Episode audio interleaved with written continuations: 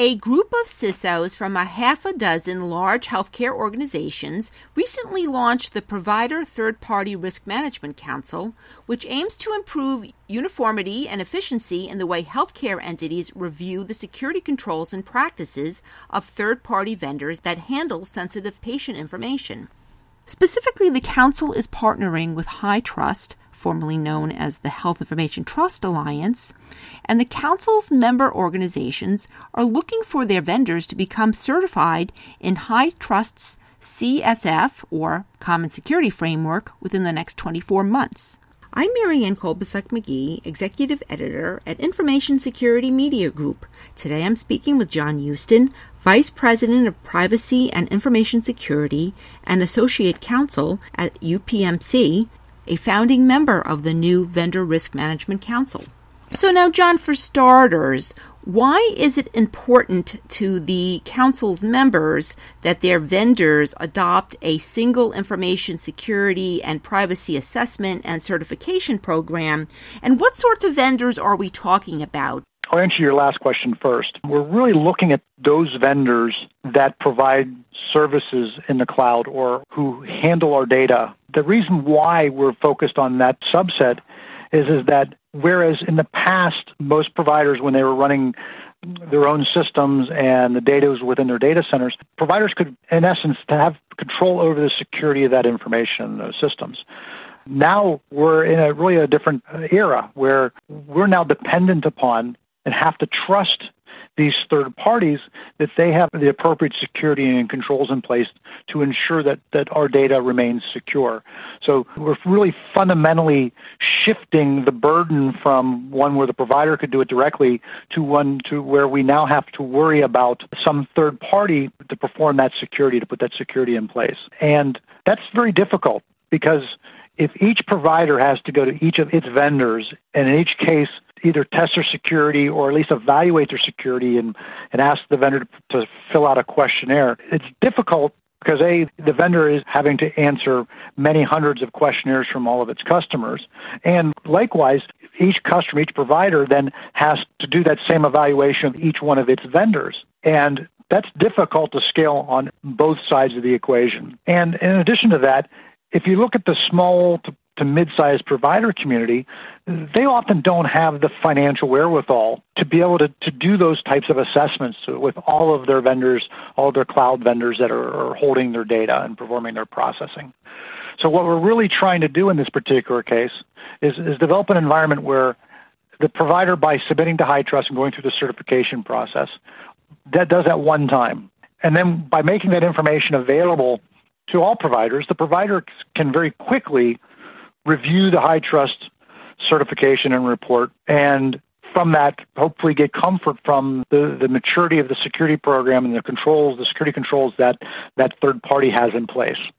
So now, John, what sorts of vendor-related security risks and mishaps are the council members hoping to address by their vendors embracing this program?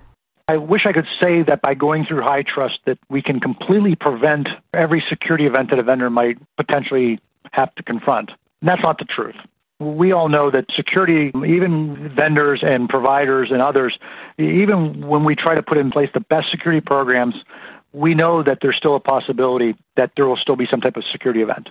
But what we're trying to do is evaluate in each case what type of controls and, and, programs that that particular third party has in place.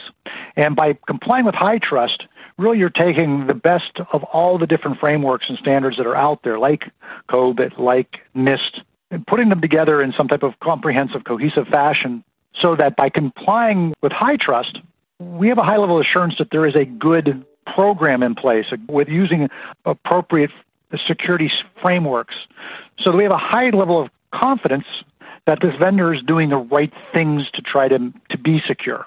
And that the likelihood that that vendor then is going to have some type of security event is dramatically reduced. And frankly, you know, to give you examples, you know, not, not all vendors are the same. Some of the larger vendors have obviously put a lot of time and effort into their security programs. But as we go to the cloud, what I have found is, is that just because a vendor has a great website and a great app in the cloud doesn't necessarily mean that that vendor has a good security program in place.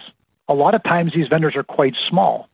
Maybe they only have a couple programmers. Maybe they don't understand security. And so I need to have some vehicle in which I can quickly assess to make sure that, that in fact, that vendor does have a good security program in place. That's what HITRUST provides. It gives me that good objective standard to which assess the security of these third parties to make sure that they're doing what they should be doing to minimize the likelihood that there is some type of security event. And by the way, if even and if there is a security event, that they have the processes in place to, to minimize the impact of those security events.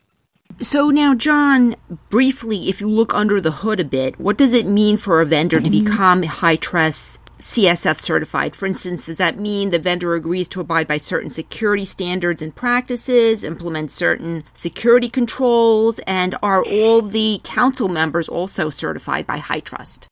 What it requires is, is, is that these third parties, these vendors, go through an assessment. And really what they should be using is a third-party assessor who comes in, assesses their security against the different security frameworks that make up HITRUST. And from that assessment process, that assessor would provide its work papers and, and information to HITRUST. High trust both goes through a um, quality assurance review, but they also then go through and they, they review that work and assign, ascribe a particular rating.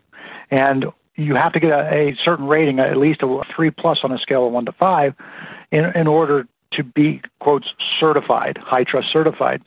So it's not a, yes or a no. It, you get a score, and, and that score hopefully helps a provider to determine how mature that vendor security processes are. Your, your second question, I don't know if all providers are HITRUST certified. I know that, that my organization has been committed to HITRUST for a long time, and in fact, I am right now currently going through a HITRUST assessment using a third-party assessor. Now, in the past, when I've done HITRUST assessments of my organization, I've actually used my internal audit staff. They were trained on HITRUST, so I used them to perform that assessment. But I've now taken the step to actually engage a an assessor who has been certified on doing HITRUST assessments to perform my assessment. And I'm actually going through that as we speak.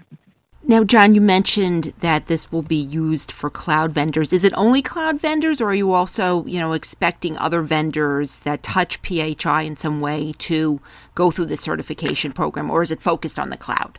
To me, the value to me is that if the vendor either holds my data or is delivering a service in the cloud where it has my data as part of that service, that's where I see the value in this particular initiative. And I've got a lot of those vendors today.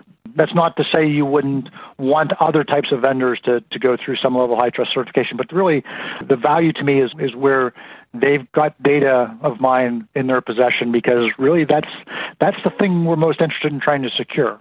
I'm doing HITRUST certification for myself because I see the value in having an objective evaluation of what my security program looks like, make sure I'm using the appropriate frameworks and have the appropriate controls in place, and where I fall short I, am going to take steps to correct that. And I would think other vendors and third parties might have the same view as I do.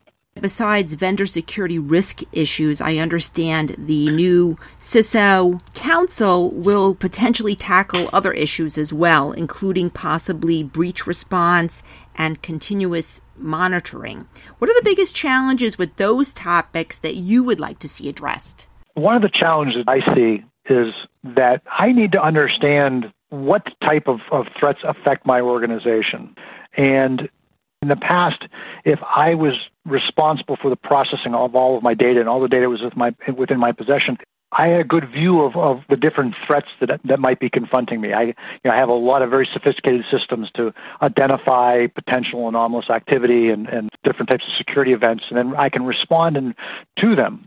As I move my data and my processing out to third parties, I don't necessarily have that same information. And so I can't necessarily react as quickly as I might like. And by example, you know, if my organization is doing half of its processing in-house and the other half of it using third parties, and some malicious actor is attempting to get at UPMC data and that's their target is UPMC. Unless I can see the activities that they're waging not only against me in, in my networks and my systems, but also the networks potentially of, of these third parties that hold my data, I don't necessarily see that an attack is going on, or maybe it isn't as clear. So by having information both from my own network and system and that threat information, as well as that threat information from my third parties, that third party information sort of amplifies potentially the alarms that I might otherwise see. I, I may not recognize something as being as critical until I start seeing data points from these third parties. So really what I'm trying to say is, is if I, as I get more information about potential threats to my data wherever it lies, the better I can identify that something is happening and then take steps to secure it. Finally, John, as you look out to 2019, any particular top security issues or challenges that you expect your organization to be focusing on next year? It's hard to say. To me, I've put a lot of my time and efforts into just this initiative because I, this is where I sort of see my biggest risk being currently. Otherwise, I think really there is not one new thing out there that concerns me. I, I think we're going to find is, is that each year a lot of the threats will remain the same, but they'll become more sophisticated, become more complex. Our environments will become more complex. And with that complexity, being able to provide appropriate security becomes more difficult. So again, I don't think there's any one new thing out there that I'm saying, oh my God, I never saw this before. Now I have to start to worry about it. It's it's really is is simply a matter of, of dealing with the continued increase in complexity of our computing environment and making sure that our security programs keep up with uh, that complexity. Thanks, John. I've been speaking to John Houston of UPMC. I'm Marianne Kolbasuk McGee of Information Security Media Group. Thanks for listening.